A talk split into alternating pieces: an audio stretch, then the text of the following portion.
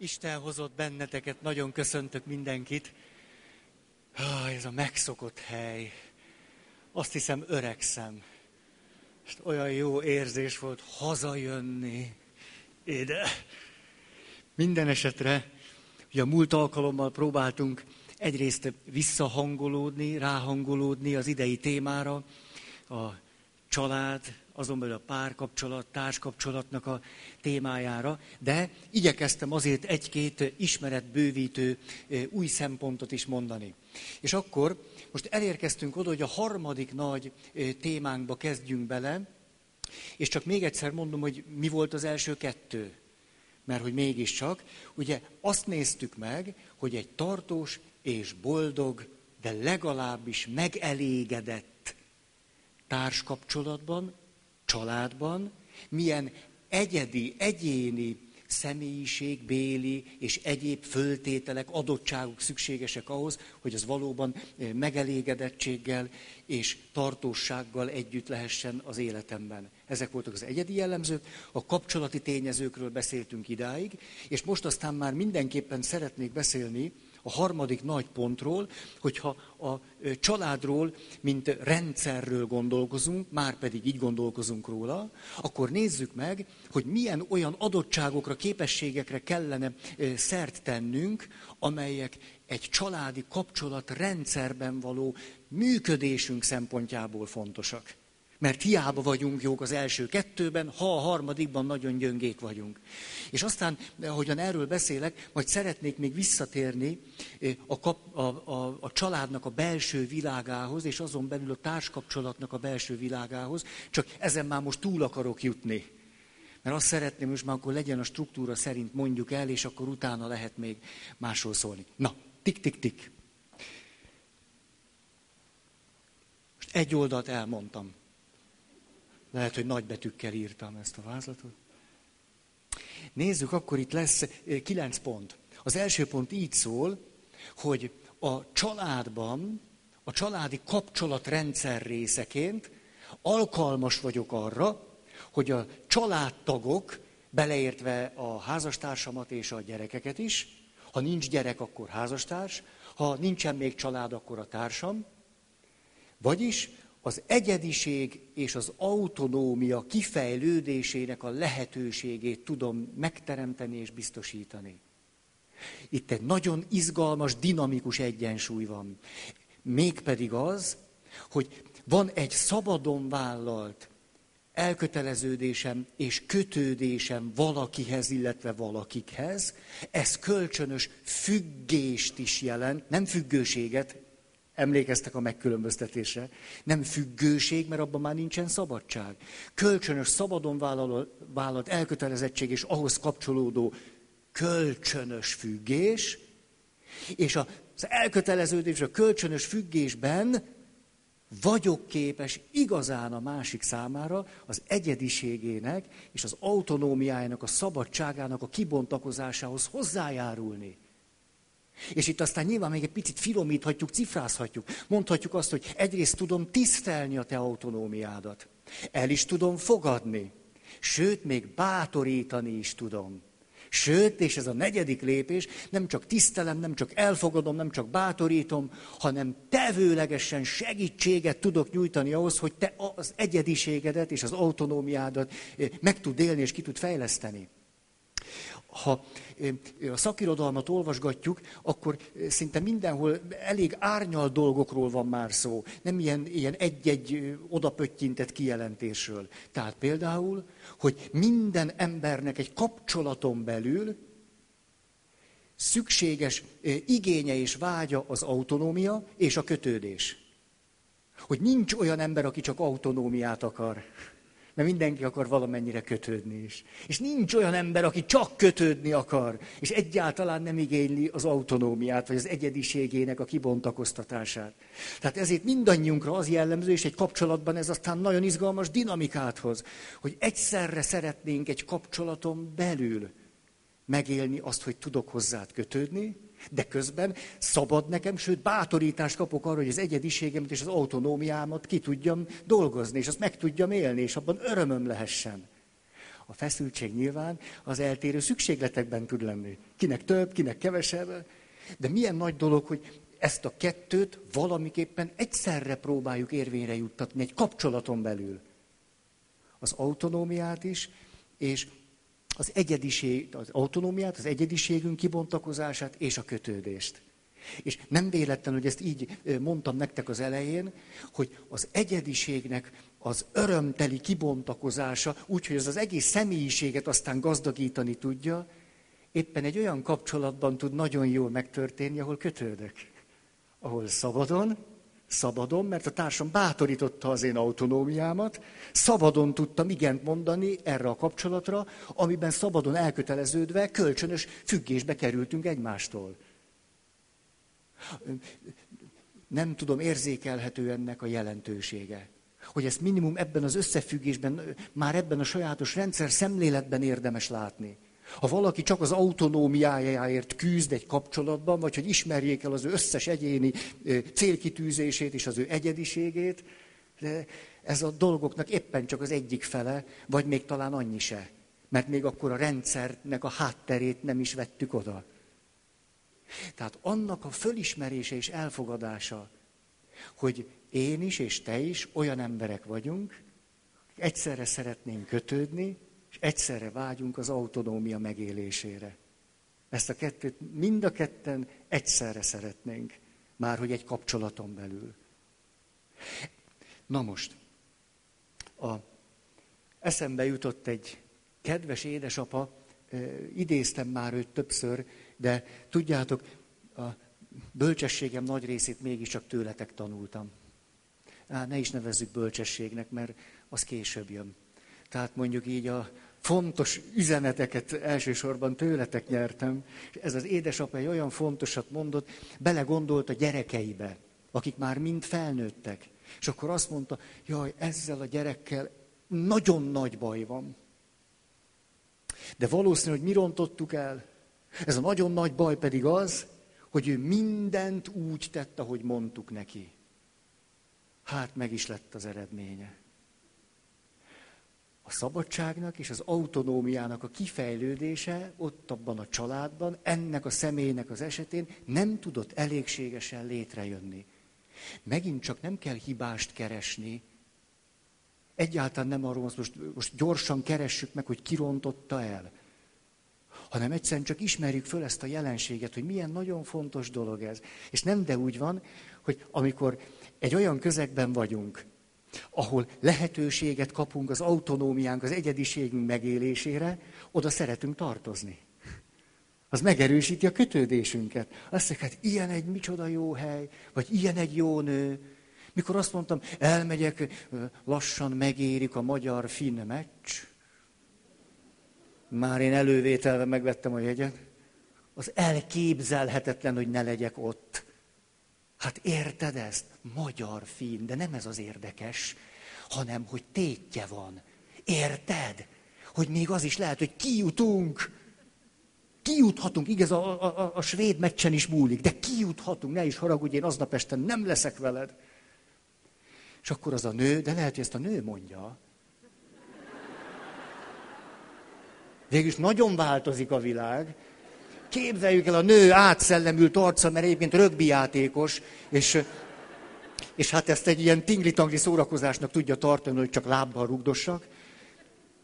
És azt mondja a férfinek, te ne haragudj, drágám, de az biztos, hogy én a barátnőimmel kin kell, hogy üljek a meccsen, ott kell, hogy csápoljunk, az már biztos. És erre a férfi azt mondja, de örülök neki, hogy neked ez ilyen fontos. Hát csak menj. És amikor én nézem a televízión, ha? Na azért nem megyek ide, azért nézem, arra gondolok, hogy te ott vagy. Na jó, szóval most ezt kibontom. Hm. Azt hittem három kéz kell a három tárgyhoz, de kiderül, hogy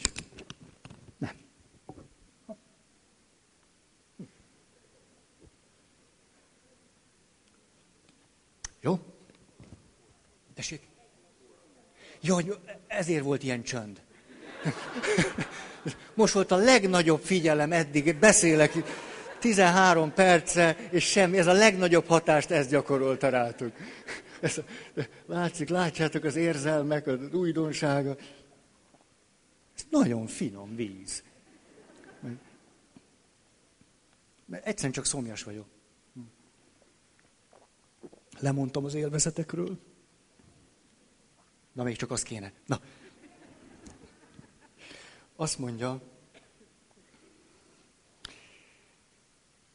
az autonómia kifejlődése a családban, mert a szülők teret adnak az egyediség kibontakozásának. Kedves ismerőseim, egymás után hozták világra gyermekeiket, mondjuk így. Hát csak a feleség, de a férfi aktívan közreműködött benne. És mi történt? Egymás után születtek a lányok. Ez a család egy olyan, hogy is mondjam, igazán értékesen, klasszikusan, katolikusan, keresztény értékrendű. Ó, tehát szolidaritás, egymás segítése, másik előtérbe helyezése, és, és, és a többi. És ezért a lányok nagyon szépen egymás után szocializálódtak erre a világra, míg nem megszületett a negyedik.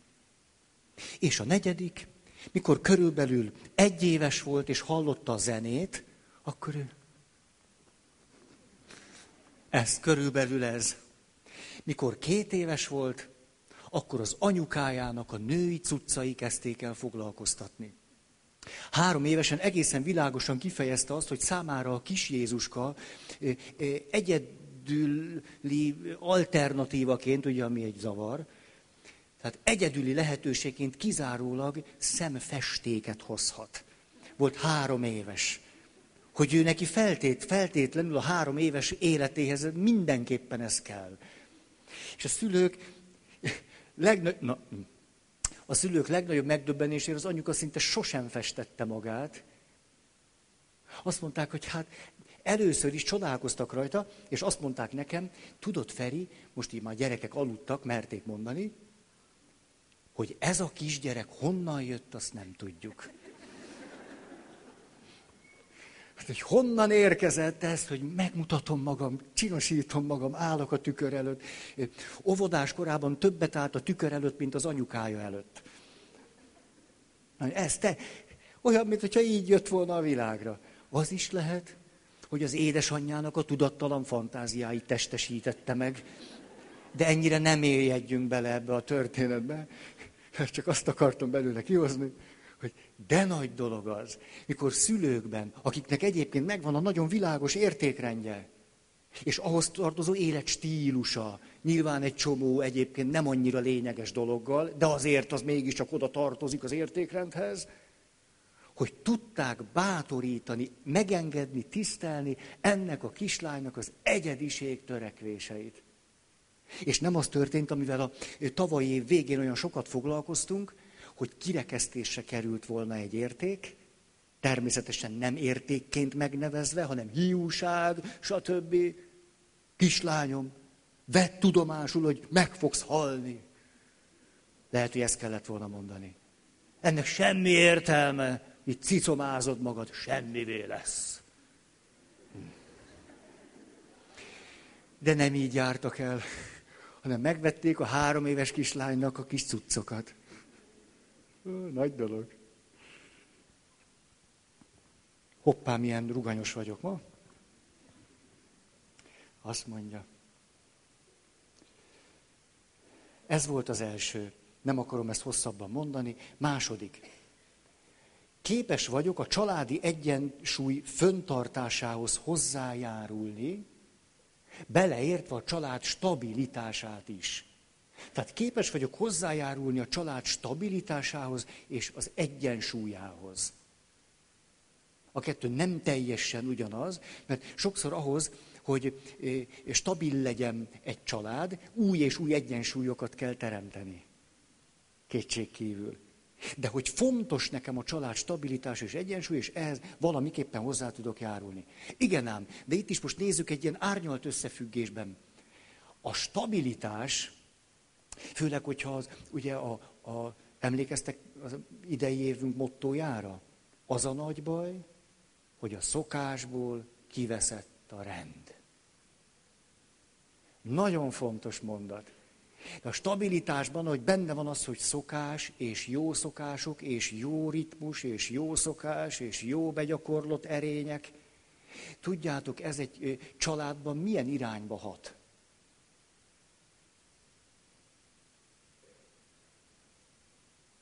Mondhatjuk a stabilitás és a biztonságérzet irányába, másfelől kétségkívül az unalom felé. Tehát nem is olyan ö, kis feladat és művészet, hogy egyszerre legyek képes hozzájárulni a család stabilitásához és egyensúlyához, és közben pedig megküzdjünk az unalommal.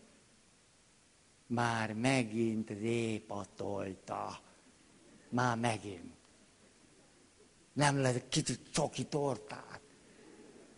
Nem, mert 27 évvel ezelőtt egyszer azt mondtad, hogy ízlik. Akkor ezt megtanultuk, és akkor répatorta van.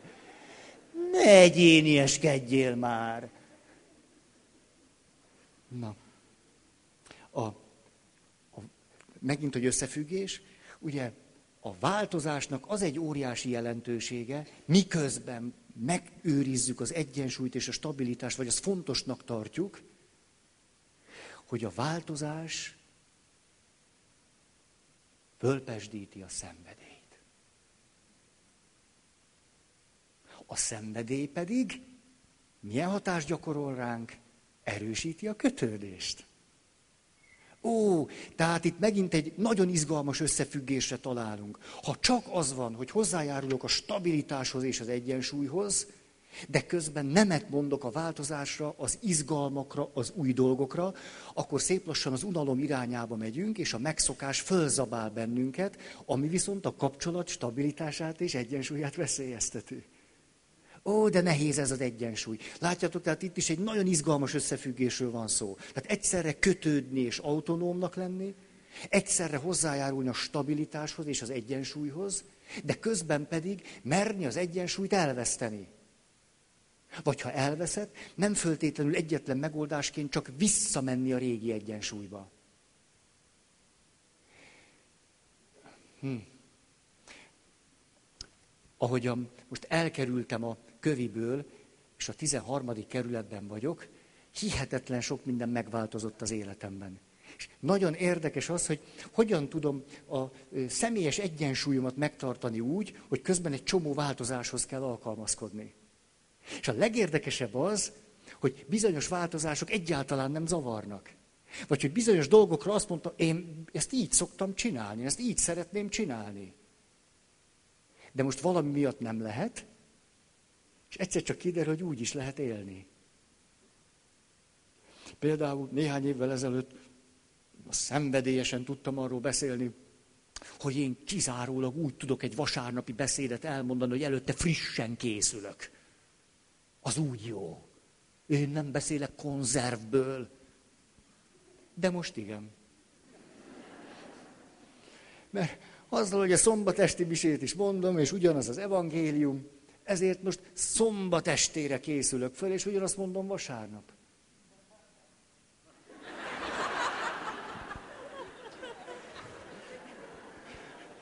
Most egy valamiben biztos vagyok. Nem tudom, ki volt az, de nem is kell. Tehát köztünk még nincsen egy közös értelmezési mező. Ez még most biztos. Tehát te is gondoltál erről valamit, meg én is, de még egy közös mezőnk nincsen. Annyi, közös terünk már van itt, de még közös értelmezést nem tudtunk ennek adni.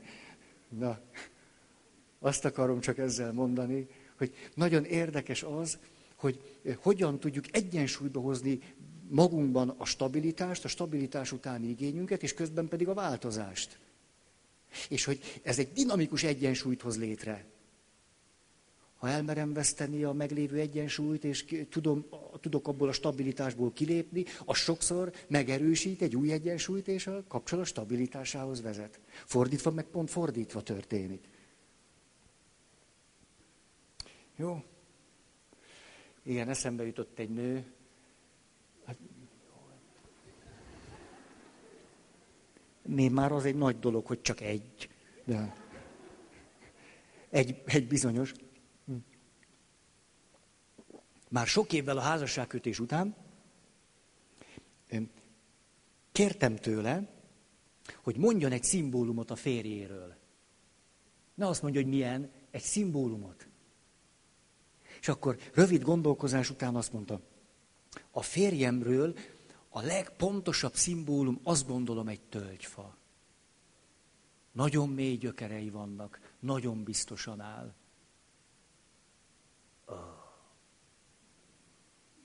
Nagyon szerette a férjét, és a férje nagyon jó volt ebben a stabilitásban, az egyensúly megtartásában. Na jó. Három. Képes vagyok a kapcsolatban a folyamatosságot biztosítani. Hiszen ez egy folyamatosság. A kapcsolat egy folyamat. És hogy nem egyszer ott vannak az igazán súlyos nehézségeink, konfliktusaink, elakadásaink, amikor nem tudunk egy kapcsolatot folyamatnak látni, hanem kizárólag egyetlen pillanatban vagyunk, és beleszakadunk abba a pillanatba. És azt a pillanatot kiterjesztjük, és azt mondjuk, utállak, és utállak, és kész, és minden elveszett.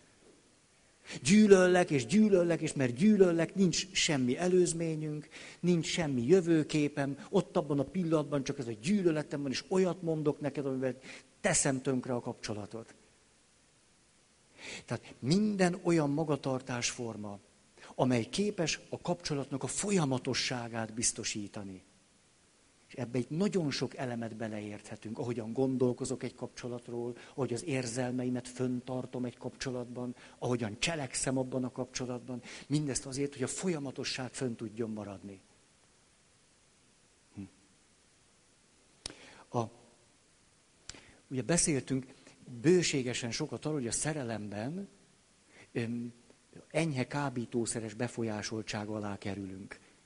Ez teljesen korrekt kijelentés. Nincs benne semmi túlzó. De mi történik akkor, amikor a szerelem múlik? Például a dopamin nem termelődik már olyan mennyiségben, mint előtte, már nem vagyunk fölajzva, és ezt nyugodtan mondhatjuk úgy is, hogy egyszerűen hozzászoktunk a szerhez.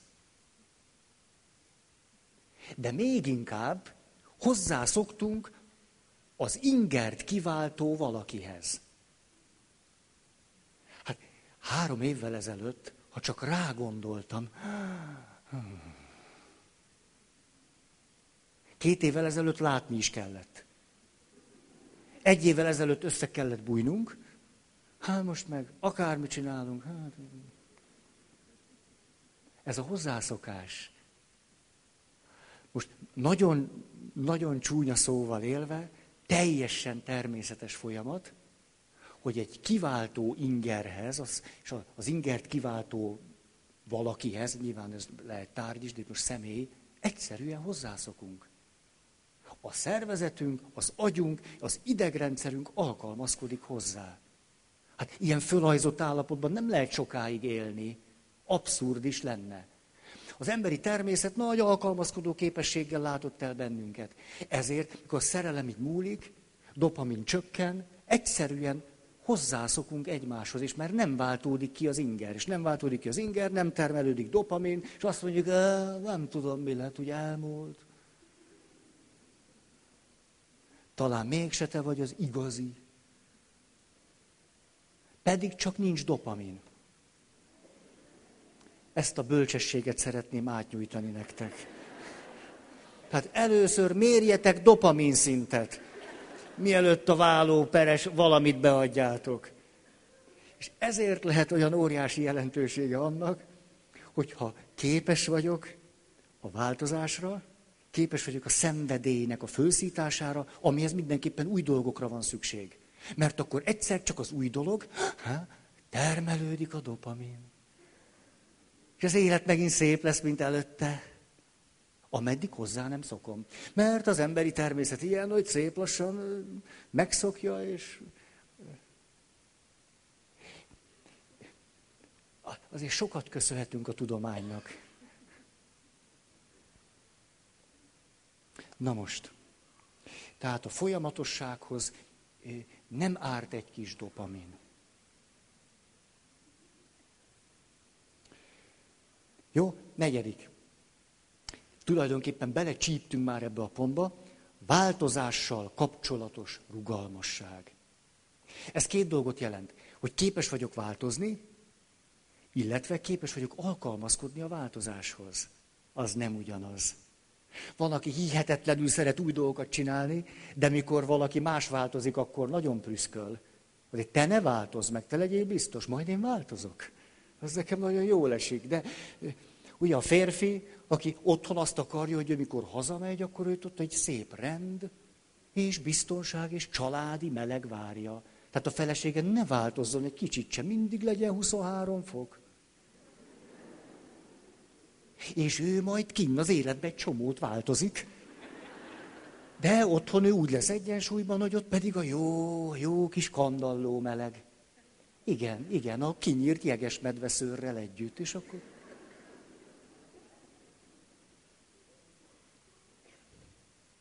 A, tehát rugalmasság a változásban, tehát hogy képes vagyok én magam is változni, de a külső változásokhoz is tudok alkalmazkodni. A, tudjátok, elmondom most egy megrögzöttségemet, amit miután megírtam a jegyzeteimet, föladtam a mai este. Nem is este, délután.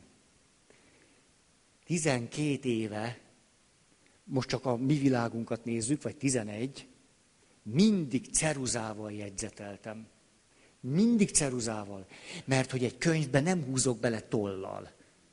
Ú, de micsoda, egy gátlástalan barbarizmus, egy könyvet így... Nézd csak meg nagyítóval azt a papírt, hogy néz ki utána. Mindig ceruzával. És a mai napon úgy döntöttem, vesszen ez a szokás. És elővettem egy tollat, és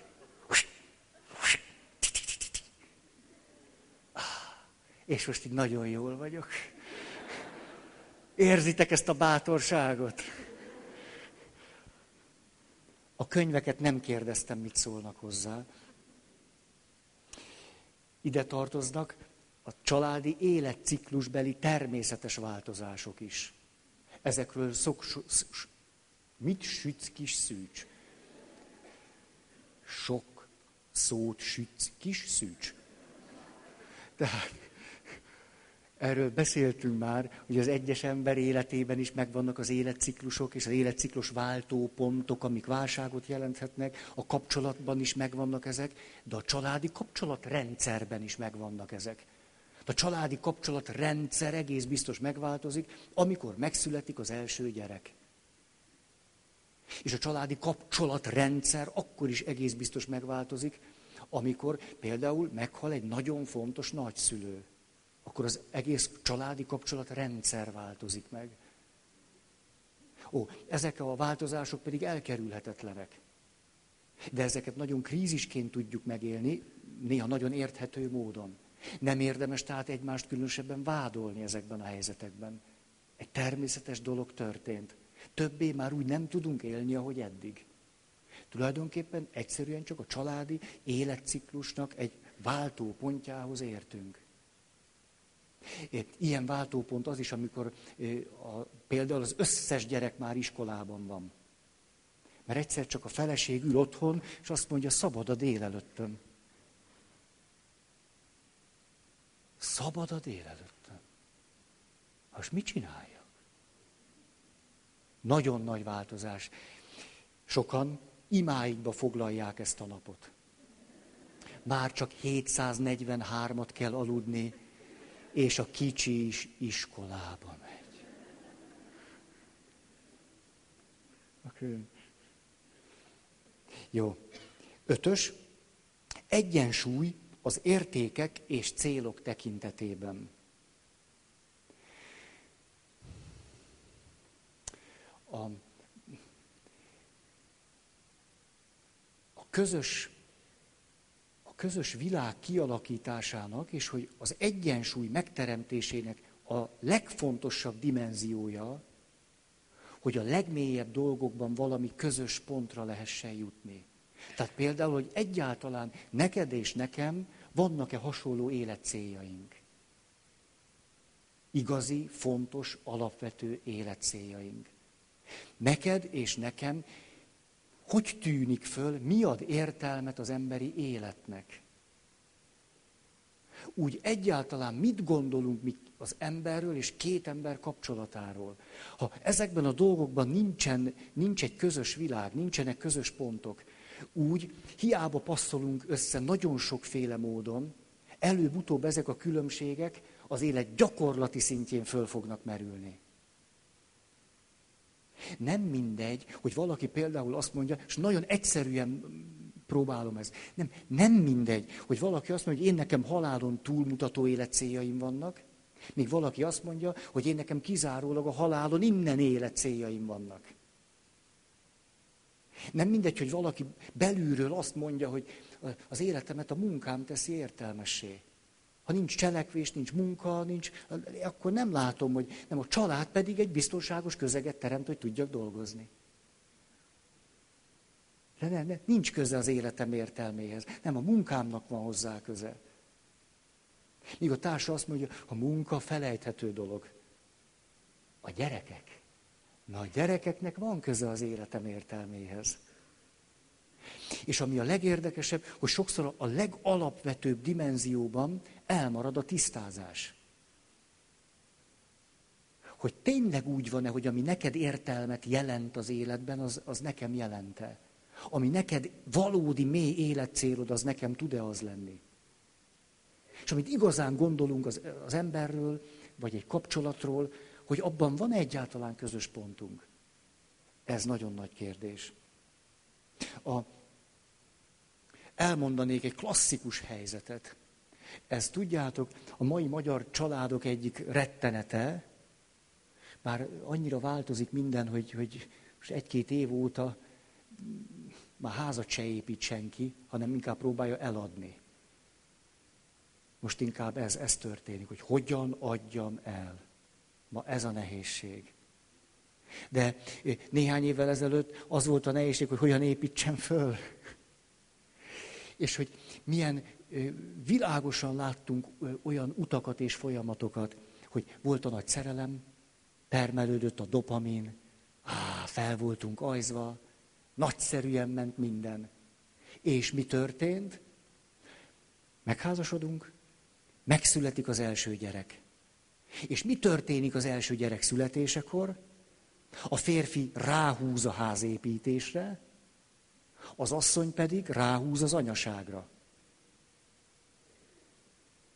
És szép lassan már csak valami ködös emlék az, hogy nekik közös életcéljaik vannak. És akkor itt nevezzük meg az oxitocint. Ma ez egy ilyen nap. Mert oxitocin termelődik akkor, amikor szerelembe esek, a pap szervezete is oxitocin termel, amikor szerelembe esik,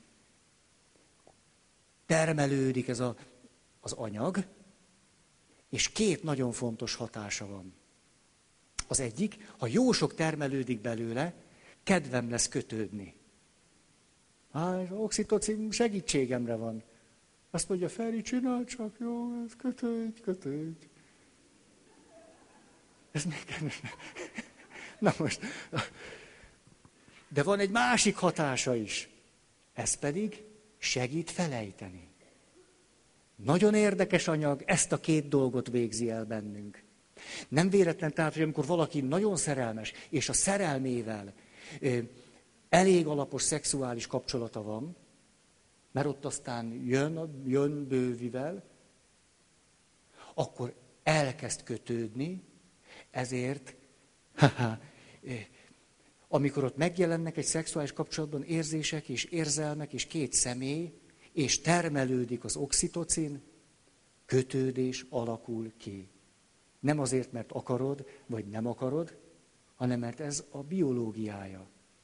Tehát ha tetszik, ha nem kötődés alakul ki. A másik pedig a kötődéssel együtt, nyilván az evolúciónak a bölcsessége, fölül íródnak az előző kapcsolatok, és felejtünk. Ennek megvan aztán az ideg rendszerre gyakorolt hatása. Egy csomó idegi kapcsolat megszűnik, millió számra szűnnek meg az agyunkban idegi kapcsolatok. mikor szerelmesek leszünk. Ezt csak úgy elárulom, ez egy nagyon érdekes dolog. Hát például csókolózás közben érdemes erre gondolni, hogy most, most, most készítem elő a talajt az agyamban, és mennyire is élvezem én ezt, hogy így pik-pik-pik szűnnek meg idegi berögződéseim. A neurális hálózat átrendeződése történik. De érdekes ez. Csókolj még. Így tudnám elképzelni. És a... Tehát ez az anyag két dolgot végez el bennünk. Az egyik kötődést alakít ki, és abba az irányba sarkal, másrészt pedig szép lassan egy csomó előző, nagyon fontos neurális kötődést felszámol. Ezért lehetséges az, hogy nagy szerelem, és azt mondom, hogy nagyon szeretlek, anya, de itt van Brünnhilda. Ó, az oxitocin elvégezte a hatását. Segített kötődni, segített felejteni. Na de kérem szépen, azt ti tudjátok, persze ezt mind, mind tudjátok, én meg itt okoskodok, hogy amikor egy nő vajúdik, ugyan ez az anyag szabadul föl. Amikor szoptat, szintúgy. Ezért egészen nyilvánvaló élettani háttere van az én kedves nő ismerősöm szavának, aki egyszerre két gyereket szült, ikreknek hívják, nem az a nevük, hanem a státusz, és, és nem egyszer lehetősége nyílt arra, hogy egyszerre szoptassa őket. Emlékszem, ezt mondtam is nektek tavaly. Ugye, egyik cicin az egyik gyerek, másik cicin a másik, és tudjátok, mit mondott ez a nő? Hát tudjátok, mert mondtam. Azt mondta a férjének, te, amikor ez így van, én nekem semmi kedvem veled lenni. És látjátok, milyen, milyen óriási jelentősége van, hogy ilyenkor egy varázsszóba tud kapaszkodni a férfi, oxitocin. Nem arról van szó, hogy nem szeret, hanem ő benne most egy nagyon hasonló biokémiai dolog történik, mint amikor szerelmes volt belém.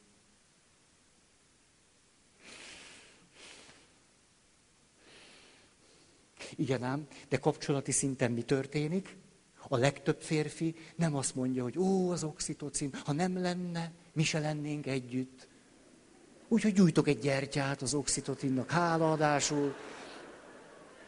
Sokat köszönhetünk neki, most igen, igen, most, köt, most alakul ki a kötődése anyja és gyermeke között. Nagyon fontos. És az evolúció segítségükre van, de szép folyamat.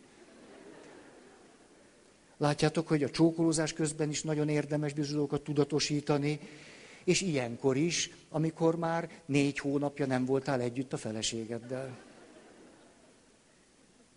Na jó, négy éve. Ne bagatelizáljuk a problémát. Miért akarom ezt mondani? Mert hát nyilvánvaló, hogy ebben az esetben az egészen természetes, hogy a csecsemő és az anyja között kialakul a kötődés, és, és, és, és. És hogy örültem, hogy leszakadt az anyjáról, és azért annyira nem örülök, hogy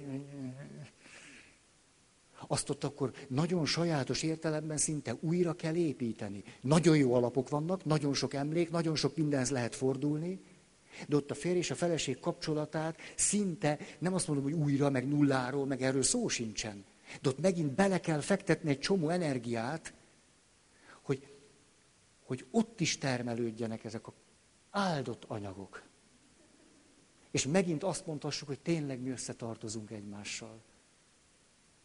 De helyett az szokott történni, hogy a, a férfi koppon marad, és még jobban a házépítésbe menekül. Vagy menekül, vagy nem menekül, mindegy.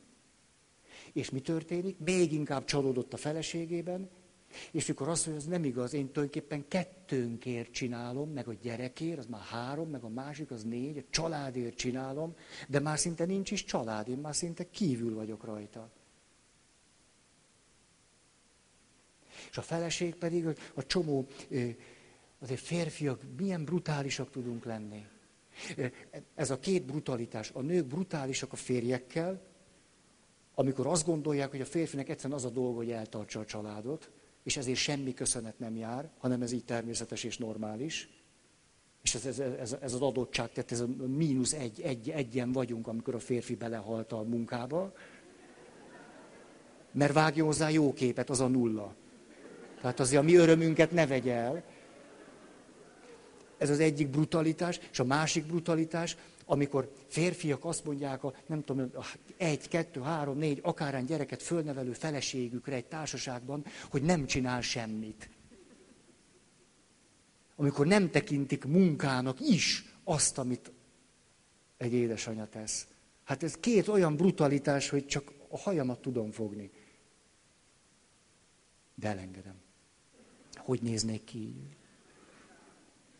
Na, hogy milyen óriási jelentősége van. Például egy ilyen helyzetben, ami még három-négy évvel ezelőtt a gazdasági világválság és egyéb válságok előtt egy klasszikus magyar családtörténet volt. Klasszikus volt. Hogy a nő azt mondja, hogy hazajön a férfi, és egy picit nem segít, de pedig én már most megbolondulok. Egy romhalmazban élünk még, egy csomó minden nincs is kész, hogy csináljak itt meleg családi otthon, mikor még ez sincs kész, meg az sincs, meg... És így a gyerekek is úgy, és gyere, legalább segíts egy kicsit. A férfi meg azt mondja, segítsek neked. Három egyed éve nem feküdtünk le egymással. Hát segítsen neked a nőtanács. Engem te elhanyagoltál, engem magamra hagytál, én gürizek, mint az állat, és még szemrehányást teszel nekem. A nő meg azt mondja, én meg itthon vagyok a gyerekekkel egy izolációban, az egyetlen ember, aki, akiről azt gondoltam, hogy aki ezt tartozom, és, és valahogy a, a világot be tudja hozni, a közös gyerekeinkkel való fáradozásomban, az te lennél. Te meg fütyülsz rám. Ez egy klasszikus világ. Ezért volna olyan nagyon fontos megérteni, hogy mi történik tulajdonképpen ilyenkor. Majd arról szeretnék bőven beszélni, nagyon so, nem, nem, nem, nem nagyon sokat, inkább csak, csak fajsúlyosan, hogy, hogy a, a kapcsolatban a probléma kezelési módok, ezt külön szeretném leírni. És hogy, hogy milyen, milyen döbbenetes jelentősége van annak, hogy egy-egy helyzetről mit gondolunk. Mert ha a nő azt gondolja, hogy csalódott a férjében egy lehetetlen alak, és a férj ugyanezt gondolja a feleségéről, akkor kezdték megásni nem a ház alapját, hanem a kapcsolatuk sírját. De ha látják, legalább tudják, hogy mi történik. És pozitív értelmezéseket is képesek adni annak a helyzetnek, amiben vannak. Az lehetetlen, hogy egy helyzetben ne volna reális az, hogy abban pozitív értelmezések is lehessenek. Na jó, ezt nem akarom itt tovább, csak kezdek egy picit megszállott lenni. De lehet, hogy eddig is az voltam.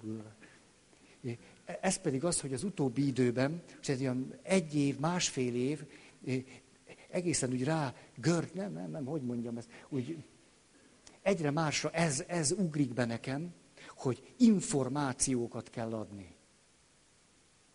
Info, információkat kell adni. Hogy, nem is ott tartunk, hogy így kell megoldani, meg úgy kell, nem tudom én mit csinálni. Alapvető információk nincsenek közkézen.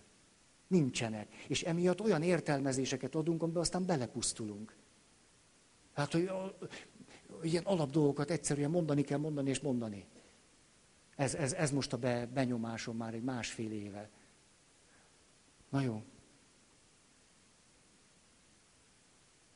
Jó, ez volt az egyensúly az értékek és célok tekintetében. Tehát amikor a férfi a házat építi, akkor nem a feleségtől egy teljesen idegen világba eh, dolgozik. A feleség azt mondja, igen, tudom, értünk építed. Értünk. Nagyon, nekem is fáj, hogy eltávolodtunk egymástól. Tudod, annyiszor gondoltam rá, hogy hét számra nem volt köztünk szexuális kapcsolat. És persze, hogy eszembe jutott, hogy egy, hogy te hogy bírod ezt? És aztán hónap számra nem volt, és akkor, te hogy, te hogy bírod ezt? Hogy sokszor egészen kevés is elég. És a fér részéről is egészen kevés lehet a feleségnek, jó esetben. Annak a kifejezése, hogy tudod, hogy tisztellek és becsüllek azért, hogy már három éve építem a házat, hogy ócsó legyen. Okosba is, ócsóba is. Ezért aztán még mindig se ez nincs, se az nincs. Még mindig betonpadló van, jó dög hideg. Tudom, hogy 87-szer mondtad, hogy szerezzek már akkor legalább valamit oda, mert tök hideg. És akkor a férfi el tudja ezt ismerni, hogy tudod, de nehéz lehet ez neked, hogy te itt vagy a hideg padlón. Ez nem önmaga lebecsmérlése, hogy nem tudod még egy rohadt szőnyeget se oda venni, hanem hogy itt tartanak most. Jaj, nem tudom, szomorú egy kicsit. Következő hatos. Szülők vezető szerepe egyértelmű, a hierarchia a generációs határokhoz igazodik. Tehát a szülők vezető szerepe egyértelmű, a családi hierarchia a generációs határokhoz igazodik. Erről nagyon sokat beszéltünk. Minden gyereknek megvan joga a gyerekkorához. Ezért, hogyha szülősítünk egy gyereket, már pedig egy gyereket a szülőnek nem is kell szülősítenie, mert a gyerek önként vállalkozik rá. Mert a gyerek fizikai és érzelmi biztonságához arra van szüksége, hogy a szüleit biztonságban tudja látni. Ezért aztán, ha úgy látom, hogy, hogy anyának valami támogatásra, megerősítésre van szüksége, mondja a gyerek négy évesen, majd én jövök, anya. Én jövök.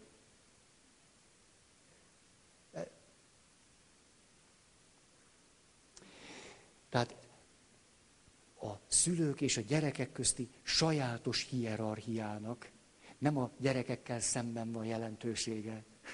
Ő de figyelj, amíg az én kenyeremet teszed. Nem erről beszélünk, hanem arról, hogy ennek a sajátos hierarchiának a gyerekek érdekében van óriási szerepe, hogy a gyerekek gyerekek maradhassanak. De hát erről már beszéltünk. Hét.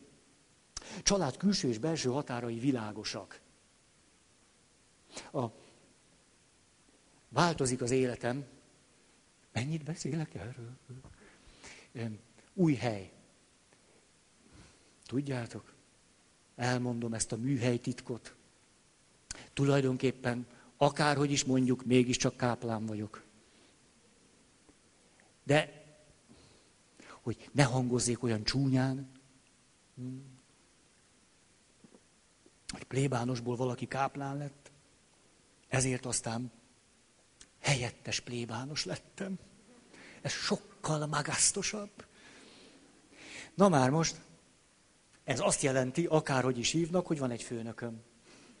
Őt biztos, hogy plébános atyának is hívják. És tudjátok, ez milyen érdekes, hogy én nekem nem egyszer fontosabb az, hogy a hierarchia meglegyen, mint neki.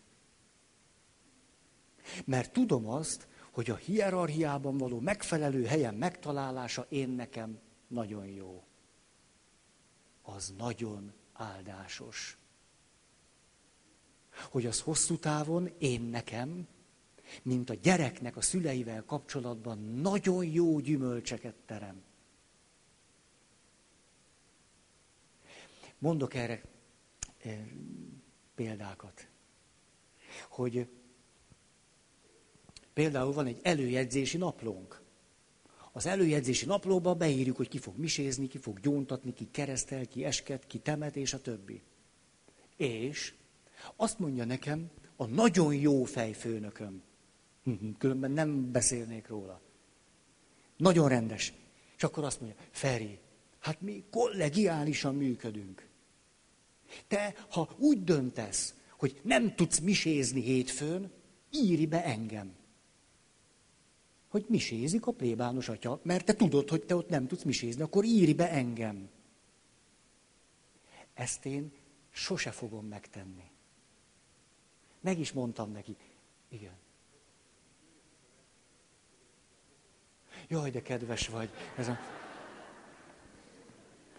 Most, ez egy nagyon kedves kérdés. Most szinte már vártam is. Olyan jól esik, hogy ezt valaki megkérdezte. Tulajdonképpen erről nem mertem beszélni. Az, ez kedves dolog. Az volt a kérdés, hogy akkor most lefokoztak. De, de ez kedves. Nem fokoztak engem le, csak káplán lettem. De nem, nem, nem. De, látjátok, az értelmezésen sok múlik. Tehát, de tényleg nem, nem, nem, hanem lehetőséget kaptam arra, hogy például olyan munkákba tudjak részt venni, amit nem tudtam megtenni addig, ameddig plébános voltam. Ez, ilyen egyszerű. Tehát ez egy óriási lehetőség nekem. Éljen az egyház. Na, szóval, szóval így, így, így, így. És ebben sem ez így. Na, tehát én azt a főnökömmel soha nem teszem meg, hogy én beírom a főnökömet, hogy te csinálod. Hát ilyen nincsen. Attól még mi tudunk nagyon kollegiálisan lenni. Tehát oda kell hozzá menni, és azt mondani, te vagy a főnök, én itt ezt nem tudom, tudod csinálni? Attól mi ezt nagyon-nagyon kollegiálisan fogjuk, de én őt oda nem írom be, az egész biztos. A másik, ez nagyon érdekes, úgy látom, hogy ő derül rajtam. De nekem is furcsa, hogy vonalasabb vagyok, mint ő. De elosztottuk a miséket. Ugye, hét nap. És akkor bekopogtam hozzá, és mondom neki, figyelj, szerintem csináljuk úgy, és rögtön mondtam egy struktúrát. Legyen úgy, hogy én akkor misézek, péntek, szombat, vasárnap, hétfő, este, meg vasárnap pöttyös mise. És akkor te misézhetnék egyszer, de csütörtök. Mit szólsz? Mondta, jó, Feri, jó, jó, hát ha ezt akar, jó. De én velem lehet úgy, hogy te miséznél. Nem, nem kell, nem, nem muszáj rögtön valami ízét csinálni, kőbevésni, úgy lehet úgy egyszerűen is. Nekem nem. Nem, ne, nem lehet egyszerűen. Nem, az, struktúra kell. Sokhoz lehet igazodni. Tényleg ezt gondolom. Ez, hát, na, mivel kapcsolatban hoztam ezt példának? Hogy a, az, hogy egy családban van alá fölé rendeltség, a szó jó értelmében a szülők és a gyerekek között. Ez a gyerekek érdekét legalább annyira képviseli, mint a szülőkét. Én sokkal szabadabb vagyok úgy, hogy pontosan tudom, hogy hét hónap múlva is ő mikor fog misézni. Meg én mikor fogok. És sokkal szabadabb vagyok abban, hogy oda megyek, és megkérdezem, hogy ezt lehet, vagy nem. Ez sokkal nagyobb szabadságot ad. Mert így a szerepemben hallatlan autonómiában vagyok. Ha lubickolok abban, hogy azt kell, csak csinálom, amit csak kell. Se több, se kevesebb. Ez egy sajátos párhuzama annak, hogy tehát a családban a hierarchia a generációs határok alapján alakul. És mindez nem a szülők hatalmi törekvéseit szolgálja, hanem a család életét, beleértve a gyerekeknek a gyerekkorhoz való jogát.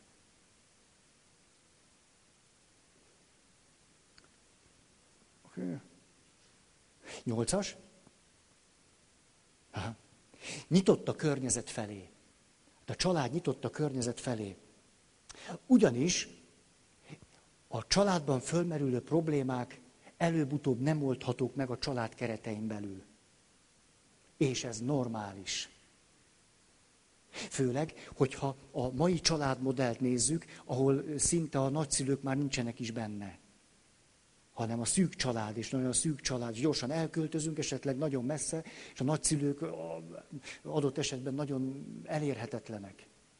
De még ha a nagyszülők is benne vannak egyértelműen a vérkeringésében a családnak, még akkor is a családban előbb-utóbb olyan problémák merülnek föl, amelyet a család nem tud önmaga keretein belül megoldani. Mondok egyszerű dolgokat, ez mit jelent? Nyilván nem csak azt jelenti, hogy el lehet menni családsegítőhöz, vagy terapeutához, vagy, hanem például, hogy a gyerek magatartásában olyan problémák merülnek föl, amit a család a maga eszközeivel nem fog tudni megoldani. Mert az túl is növi a család kereteit, mert a gyerek nem csak a családban van, azon kívül is. Tehát az teljesen normális, hogy egy család állandóan olyasmivel szembesül, hogy a családon belül van a probléma, de kívülről kell még személyeket behozni a probléma megoldásához. Ez teljesen normális. És a probléma inkább ott van, amikor annyira merevek a család határai, világosak, de annyira merevek, hogy a külső erőforrásokhoz nem jut hozzá a család. Ez előbb-utóbb a család tönkremenetelét szokta okozni. Például, ha az egyik fél megtiltja, hogy a másik fél segítséget kérjen, mert azzal elárulja őket, vagy elárulja őt. Ez nem ritka eset. És ezért a szükséges segítségkérés éppen addig marad el, ameddig a család szét nem hullik. Ráadásul a család, mert egy rendszer nagyon érdekesen működik. Ez azt mondja, hogy nem egyszer valahol jelentkezik a probléma, de a problémát ott nem lehet megoldani, hanem máshol kell. És ez egy nagyon árnyalt rendszerben szokott működni. Mondok egyszerű példákat. Egy kifejezetten nagyon jól működő család, gondozó, családterápiás intézetnek az árszpoétikája volt ez, hogy természetesen először a szülők a gyerekekkel kapcsolatos problémáikkal jönnek, de alig várjuk, hogy a gyerekek már most menjenek el a képből, és végre a házaspár társkapcsolati problémáival lehessen foglalkozni. Vagyis egy tapasztalati tény, hogy a gyerekek problémás magatartása, problémás viselkedése, problémái, azok nagyon-nagyon-nagyon gyakran tünetei a társkapcsolat problémás működésének. Ezért az önmagában egy probléma, mikor a férj és a feleség egyetlen dologban értenek egyet, hogy a gyerekkel baj van. Ezzel akkor le is jegelték a megoldásnak az összes lehetőségét. Tehát a probléma a gyereknél merül föl, de valójában ő csak a tünethordozó, ott van a jelenség, és a társkapcsolati konfliktus jelenik meg a gyereknél.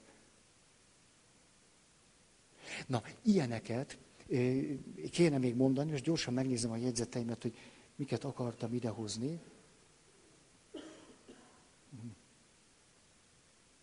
Aha. Például a párkapcsolatban jelentkezik a, a probléma. Állandó és folyamatos veszekedés van a férj és a feleség között. De a probléma nem ott van, hanem ott, hogy az egyik vagy a másik fél nem ad elsőbséget a házastársi kapcsolatnak, hanem továbbra is a származási családdal erősebb kötelékeket tart fönn, mint a saját családjával. Akkor a problémára azt mondjuk, a probléma ott van a férj és a feleség között. Valójában ott csak a tünet van. Ott jelentkezik az a probléma, hogy valamelyik fél nem tudott leszakadni a szülőjéről. Vagy jön valaki, egy feleség, és azt mondja, a, a kapcsolatunkban rengeteg probléma van, és ez annyira súlyos már, hogy a férjem többször megütött engem. Szóval ez egy kapcsolati probléma. Itt meg nyugodtan mondhatjuk azt, hogy ha a férfi ráadásul többször megüti a feleségét, az nem kapcsolati probléma, hanem a kapcsolatban jelentkezik a férfinek az agresszióval, a haragjával való bánásának a képtelensége.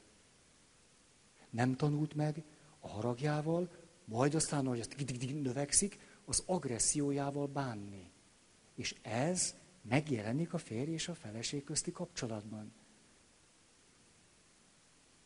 Tehát attól, hogy valahol megjelenik egy probléma, az még nem jelenti azt, hogy a valódi probléma ott van, az sokszor csak egy tünet.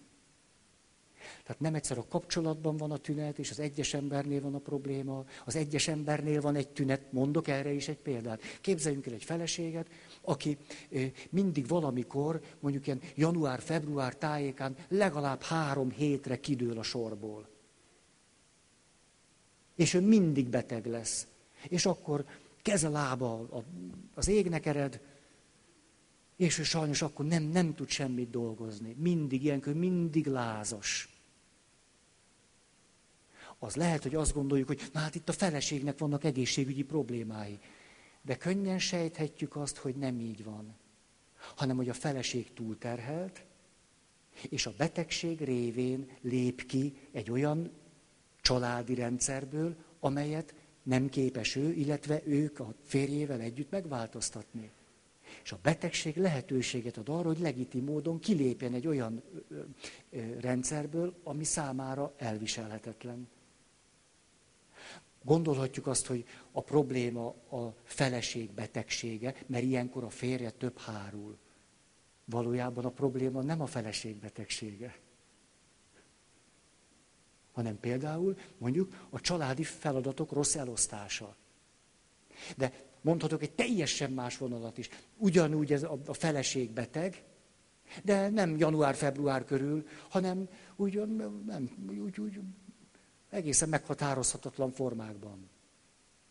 És azt gondoljuk, hogy a probléma a feleség betegsége, közben erről szó sincsen, mert a betegség lehetőséget ad a feleségnek arra, hogy hatalmat gyakoroljon a férje fölött.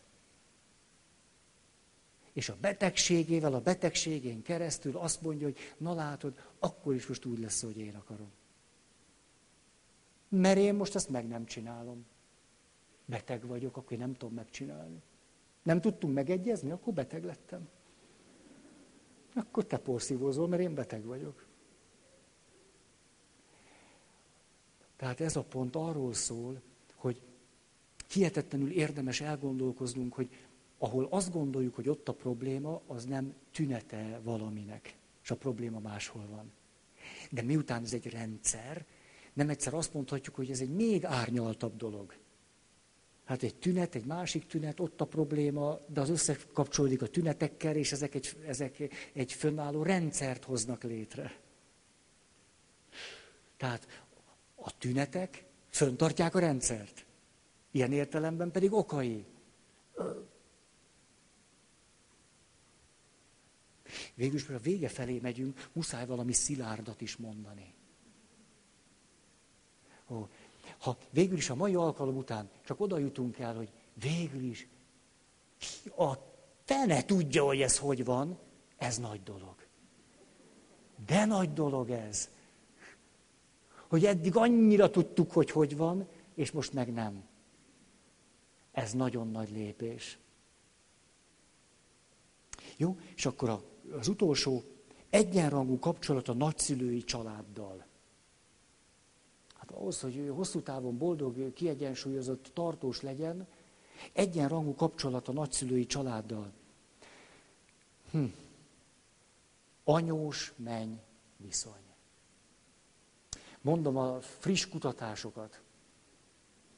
Mit gondoltok, hogy a házastársak hány százaléka beszél az anyós menny kapcsolat problémáiról?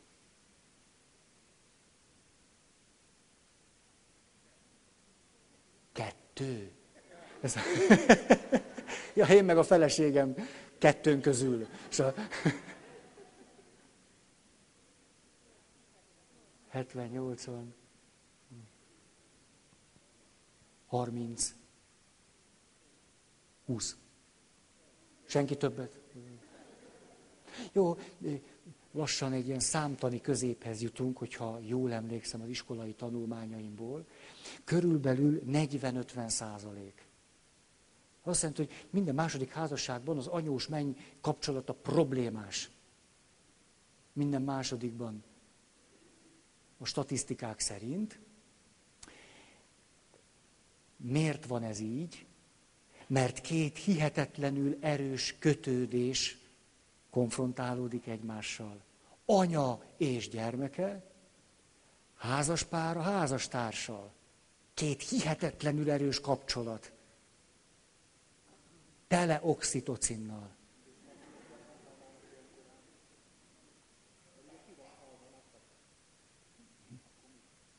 Nem tudom. Ó, és tudjátok, mit mond a szakirodalom? Hogy ezekben a helyzetekben a marsalbot inkább az anyós kezében van. Ezt most 20-30-40 éveseknek mondom, hogy amikor anyós leszel, akkor idézd föl. Hogy most te vagy az. Annyira emlékszem, egy kedves asszony, nagymama lett. És ment hatalmas lelkesedéssel a fiához. És az unokájához. És hát most emberi lépték szerint mi történik? Hát az anyós már szoptatott. Ugye? A menny most kezdi. Az anyós már nagyon sok pelenkát kicserélt, a menny ma most kezdi. Az anyós már nagyon sok beteg gyereket látott, a menny most kezdi. Ezért aztán, ugye, az anyós betért, belépett a házba, és azt mondta, hú, hát itt, itt mindenhez értek.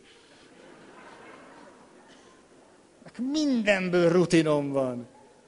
És akkor enyhe megvetéssel, ajak bigyeztéssel nézte a menyét, hogy próbált szerencsétlenül hozzányúlni az a gyerekhez. És a megvetését egy-egy finom mondat formájában ki is ki is fejezte. Adj csak ide, drágám! Látom, még, még nem illik annyira a kezedbe. Látod, nálam múltkor is, mikor végre elmentetek a kisközibe, arra, akkor úgy egy pillanat alatt elaludt az én kebleim között. Emlékszettem, nálad mennyit sírt. Hát, de ezt kedvesen, mosolygósan mondja, mert igyekszik rendes lenni. Tehát az anyós helyzeti előnyben van, kétség kívül. Ezért van az anyósnál a marsalbot. Na, és ez a valaki eljött, de ez nagy dolog. Most képzeljétek el, hogy egy anyóst bántotta a probléma. Milyen nagy dolog? Az anyós jött el. Azt mondja, olyan, olyan egyre rosszabb a kapcsolatom a menyemmel. Néha már egymásnak ugrunk meg, én nekem ez nem esik jól. Csak a következőt találtuk ki stratégia.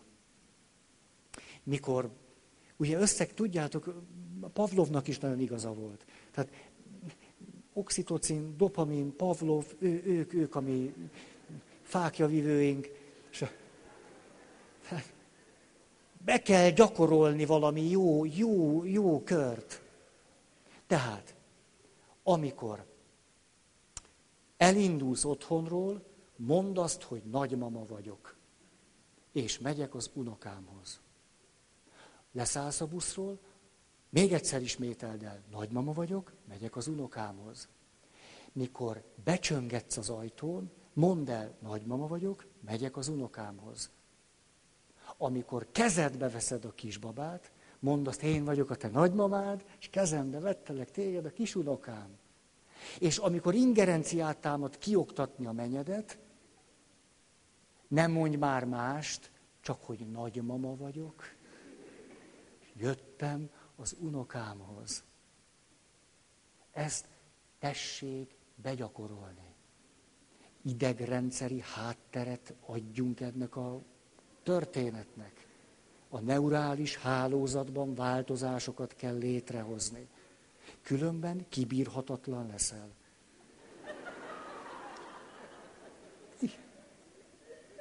Ha ezt ötször elmondja egy nap, és mindig akkor, és akkor megint, és, és tudjátok, hogy működik? Szóval nagymama vagyok. Ott meg az édesanyja. Hát akkor, akkor tudom, hol a helyem. Hoppa. Nézem. Jó. Azt mondja. Na igen, ezt akartam még mondani. A, ugye körülbelül 40-50 százalék anyós menny probléma, de a származási családdal való probléma az 60 százalék. Az elég komoly. Tehát több, mint minden házastársi kapcsolat felében problémát okoz az új családnak a származási családdal való kapcsolat. És akkor itt megint, tulajdonképpen, amikor kialakul az új család, és kezdünk leválni a szüleinkről, vagy a testvéreinkről, és kezdünk lojálisak lenni, és elsőbséget adni az új családnak, és a férjünknek, feleségünknek. Tulajdonképpen ennek a kapcsolatnak, hogyha mondjuk a biokémiai háttér már nincsen nagyon segítségünkre, akkor a következő feladat hárul ránk. Ha valakinek jó volt az anyjával való kapcsolat, a származási családdal, ő neki milliárd számra be van ide idegződve, hogy mi az, ami jó. Elég oda gondolni, elég visszaemlékezni, ezer, ezer dolog létrehozza benne a pozitív érzések körét. Anyám, babgulyás, biztonság, boldogság, jó élni. Anyám, babgulyás, biztonság, boldogság, jó élni. Apám, nagyon nagy biztonság, erős kéz, szőrös hát, biztonság, biztonság. Jó érzés, jó alvás. Apám, apám, szőrös hát, biztonság, biztonság, szőrös hát, jó alvás, biztonság. Ez így. A fél agyam ezzel van tele.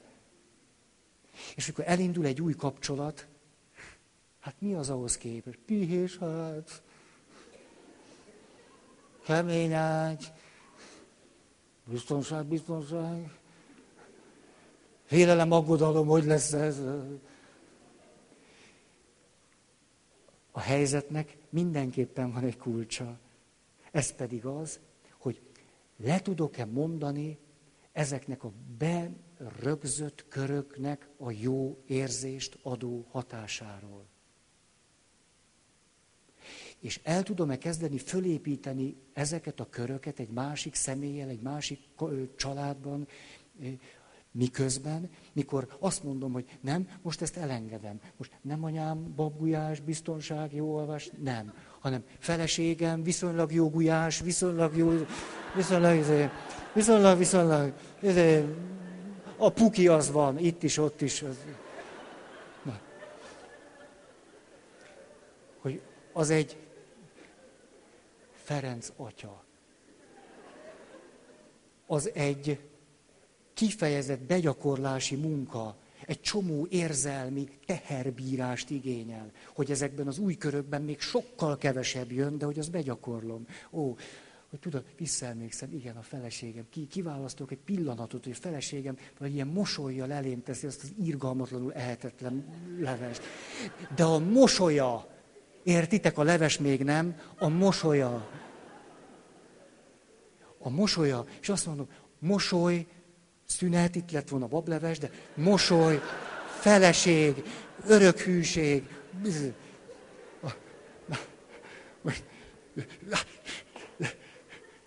Átment azért az üzenet.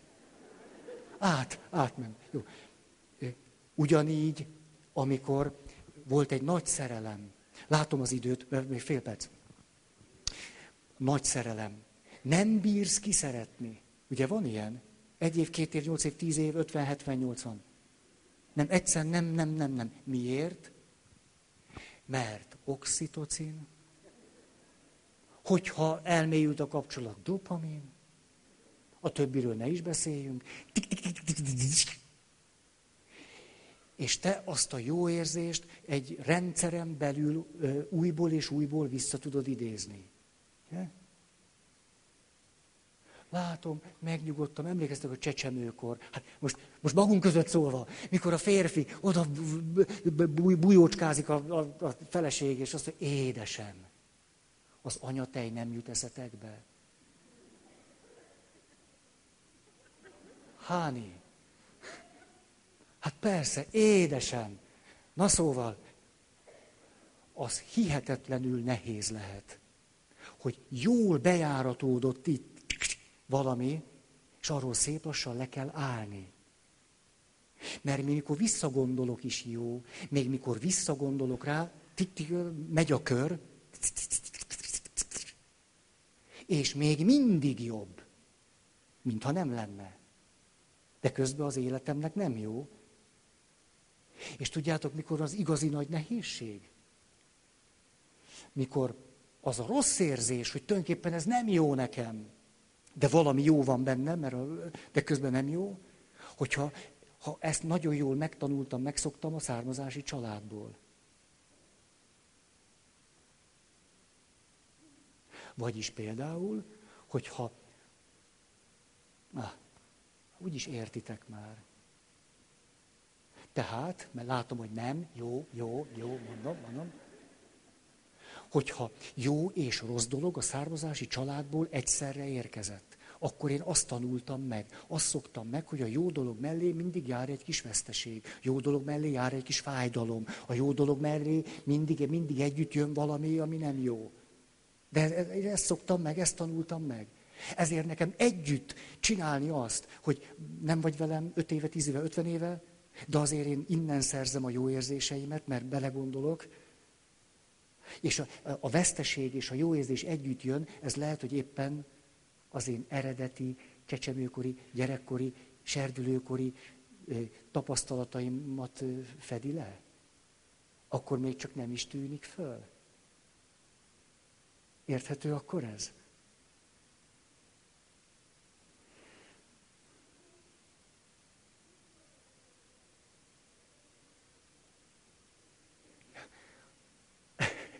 Kriszti, hogy, hogy mit mond, amikor becsönget?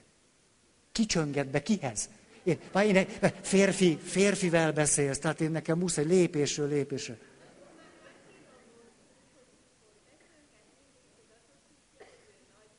Igen.